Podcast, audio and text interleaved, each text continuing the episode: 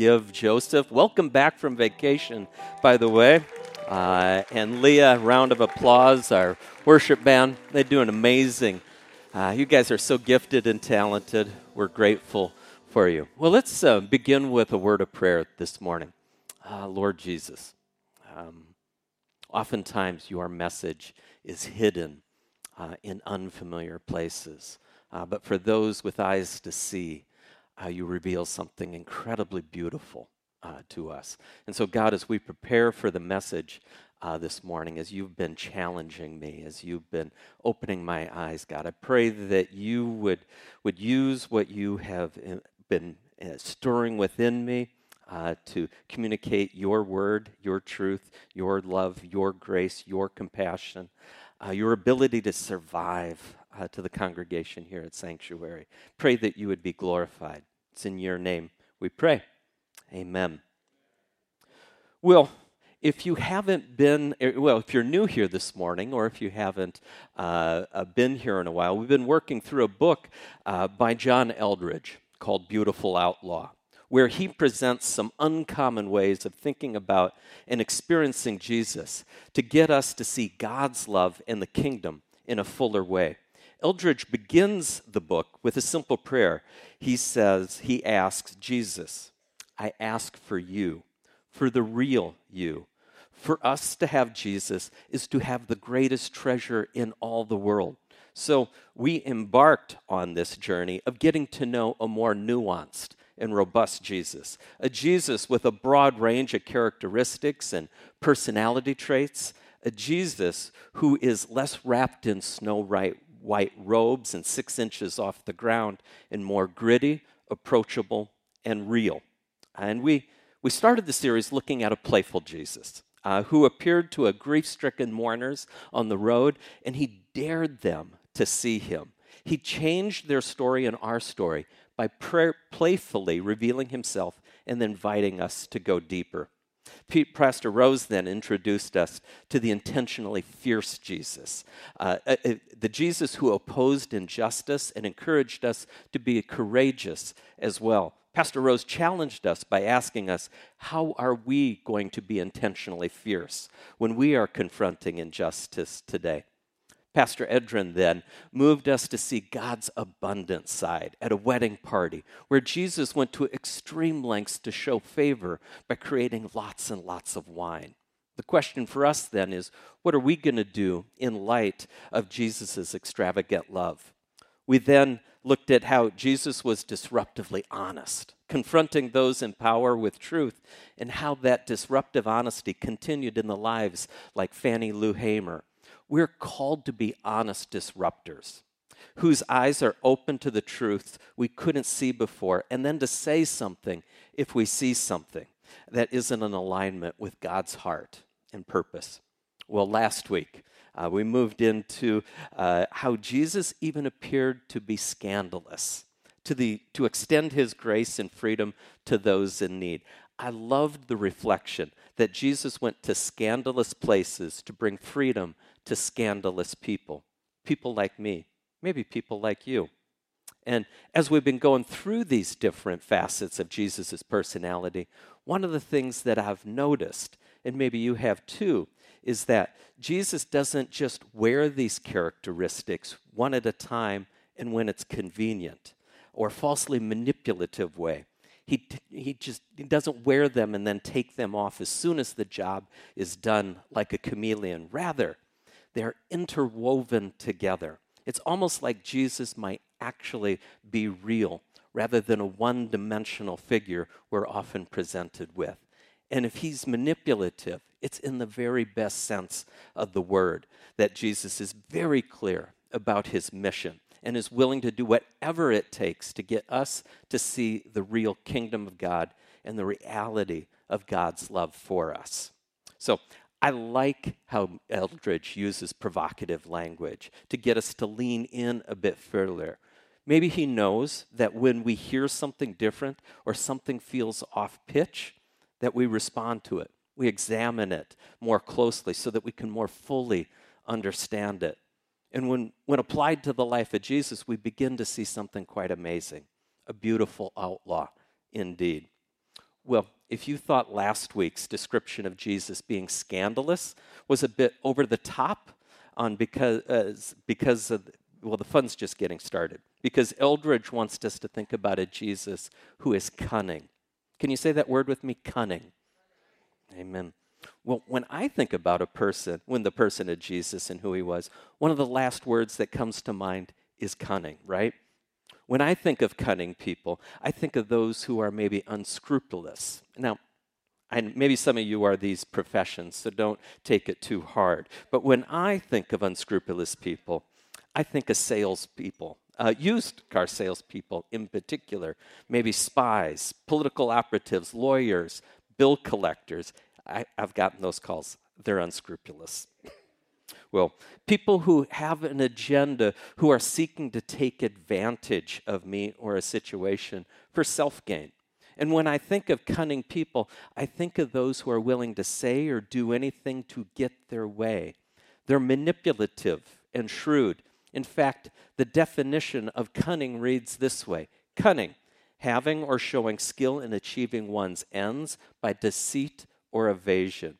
And here are some synonyms for the word cunning crafty, wily, artful, guileful, devious, sly, knowing, scheming, designing, tricky, slippery, slick, manipulative, Machiavellian, deceitful, deceptive, duplicitous, Janus faced, which means two faced. My daughter Allie had to tell me what that meant. Didn't know it. So that's her parentheses up there. So cunning is not exactly the word that first pops to mind when thinking about Jesus, is it? We must scan all the way down the page to the last entry before we get in the ballpark with the kind of cunning that describes Jesus. Ingenuity, what resources of energy and cunning it took just to survive. So, beginning to get a picture of the kind of cunning person Jesus was. Let's look at the kind of exam at one of the examples where Jesus demonstrated cunning to both survive and disarm those who are attempting to stop him. Let's turn to Matthew chapter 22 verses 15 through 22. I'm going to read from the Amplified Version because it just reveals a bit more of what's going on here. Uh, so turn with me uh, if you've got uh, your, your Bible on your phone or uh, in paper, or you can look on the screen. It says then, Then the Pharisees went and conspired together, plotting how to trap him by distorting what he said.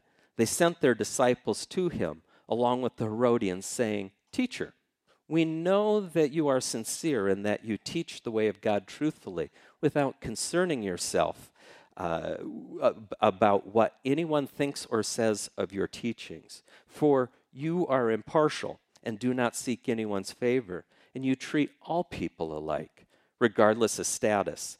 Tell us then, what do you think? Is it permissible according to Jewish law and tradition to pay a poll tax to Caesar or not? But Jesus, aware of their malice, asked, Why are you testing me, you hypocrites? Show me the coin used for the poll tax. And they brought him a denarii, a day's wage. And Jesus said to them, Whose likeness and inscription is this? They said, The Emperor Tiberius, Caesar's. And then he said to them, Pay to Caesar the things that are Caesar's, and to God the things that are God's. When they heard this, they were caught off guard and they left him and went away. So, let's notice a few things in the text and unpack what they mean for us today as modern day followers of Jesus. The first thing is that the people of uh, the group of people called the Pharisees are trying to trap Jesus, right? Now, who were the Pharisees? They weren't necessarily terrible people like we oftentimes think. They loved God.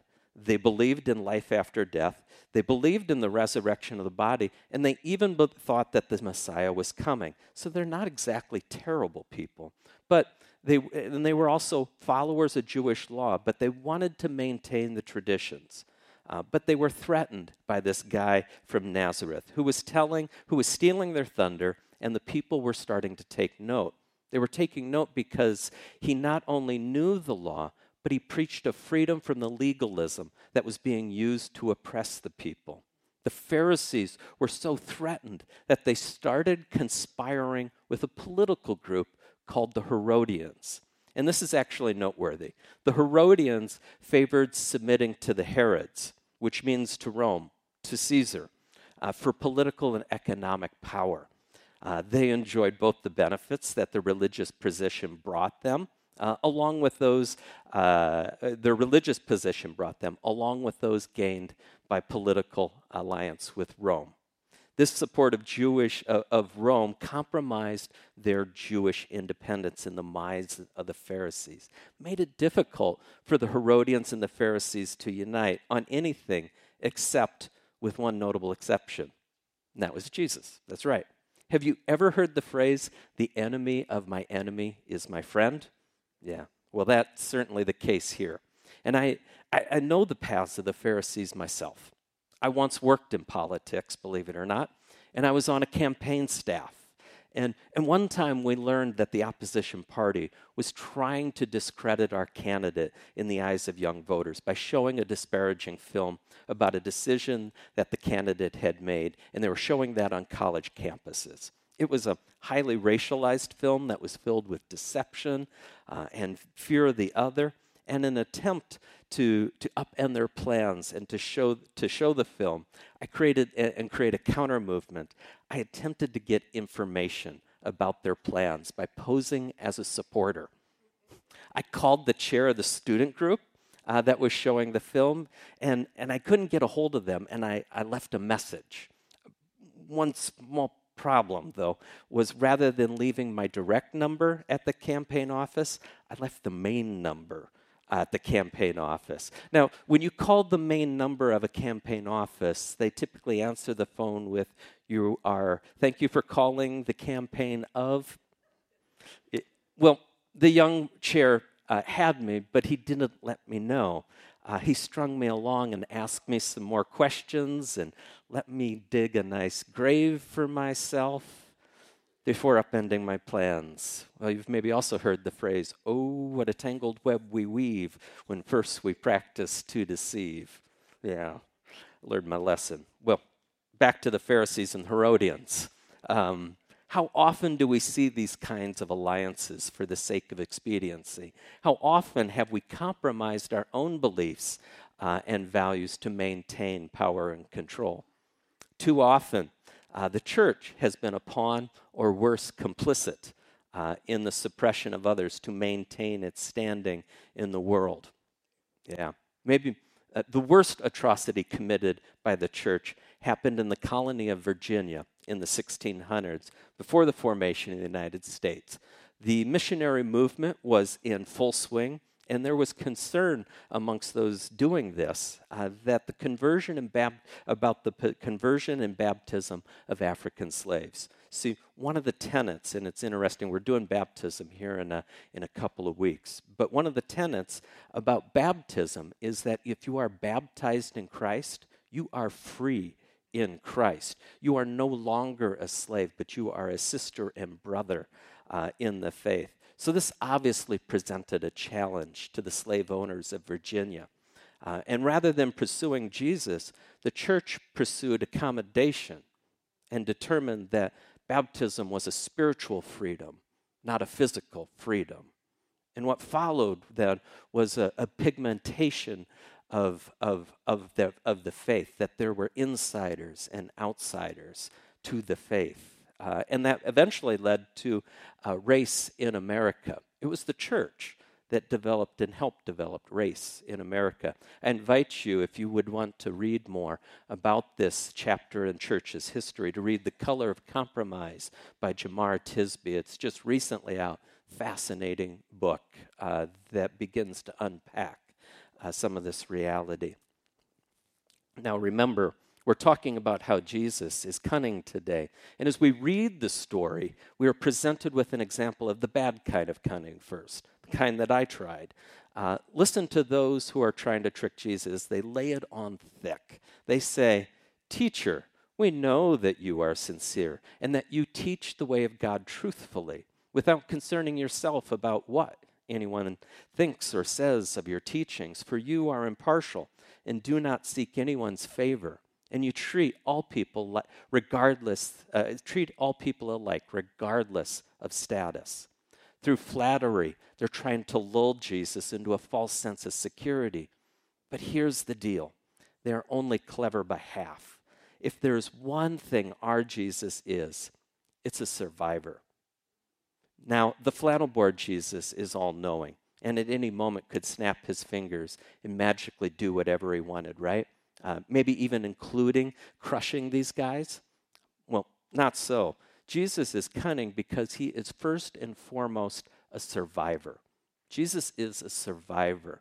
Remember, this is the same Jesus who, from his very first breath, has been hunted by those in power. Herod killed all the recently born male children. From that moment to this moment, uh, around 30 years has passed. Do we really think that those in power have stopped hunting? Not a chance.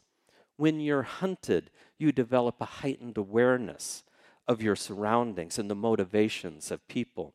You learn to discern their intent, and you also learn to communicate truth indirectly to your friends and survivors. Maybe you would speak in parables so that not everyone would understand.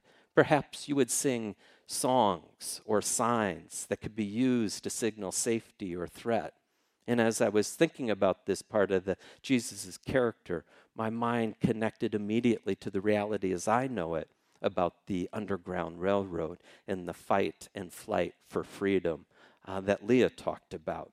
At every step in the way, of the way, those in power hunted those seeking freedom.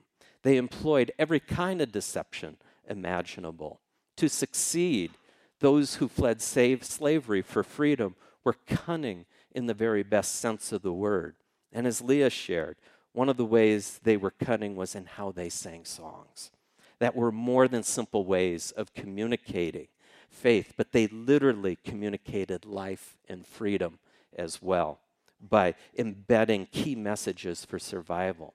The songs, the phrases, the quilts, the drums, the practices were used to guide the slaves to freedom.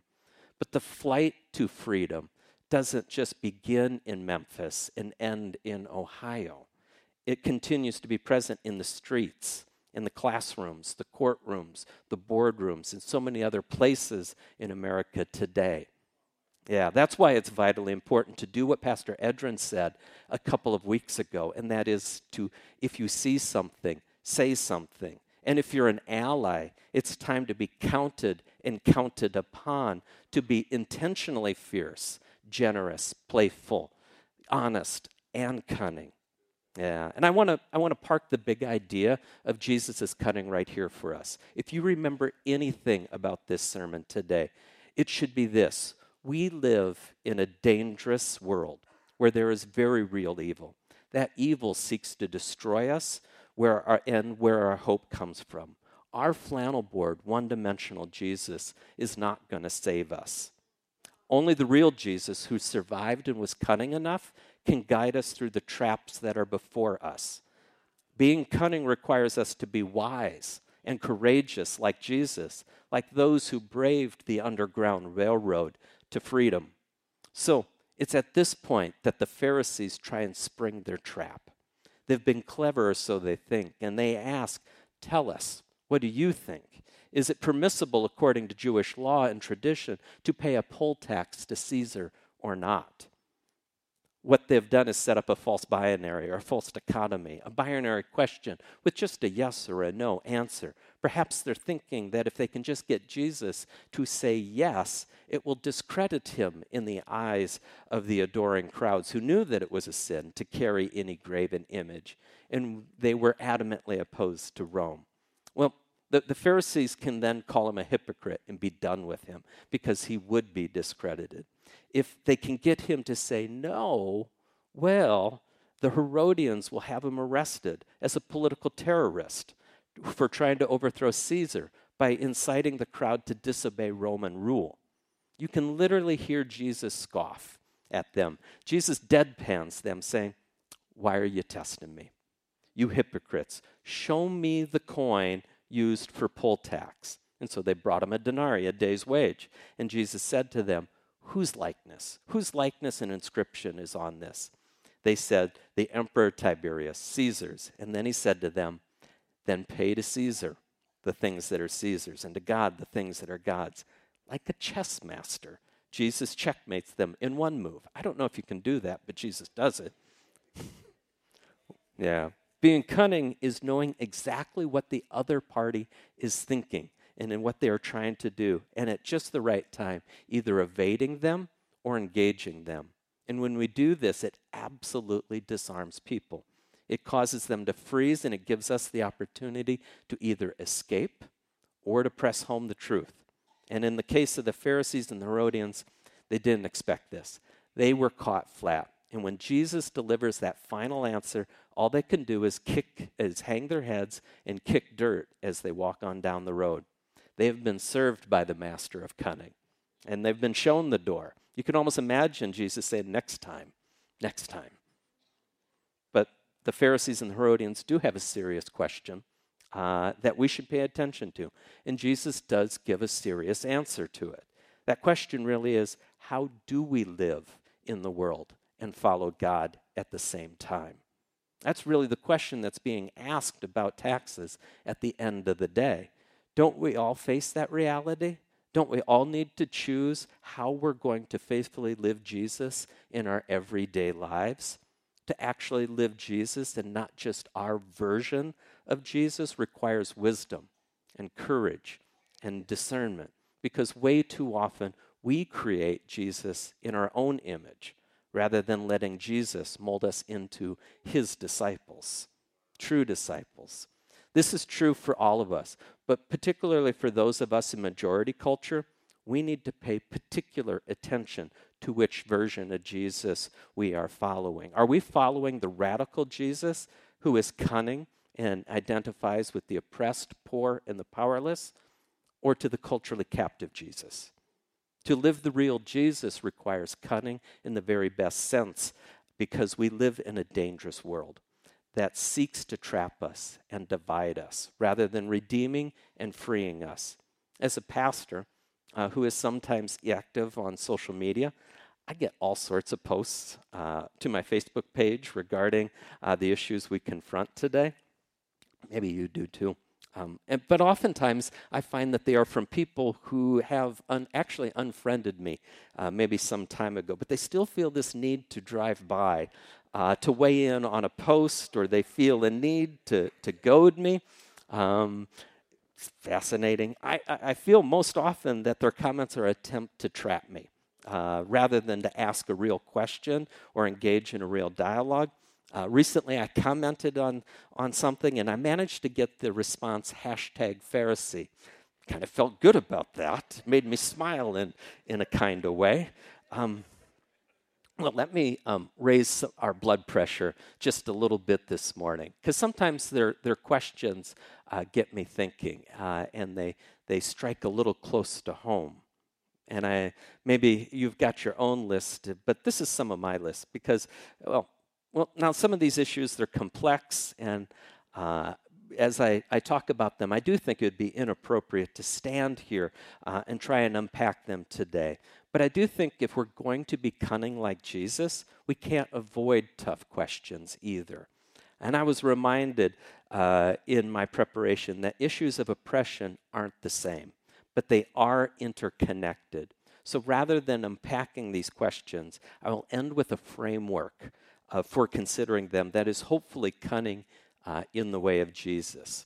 Uh, obviously, it is Black History Month, so let's start out the gate with, with racism in America. And those friends who like to ask if it is it is it just Black Lives Matter or do Blue Lives matter too?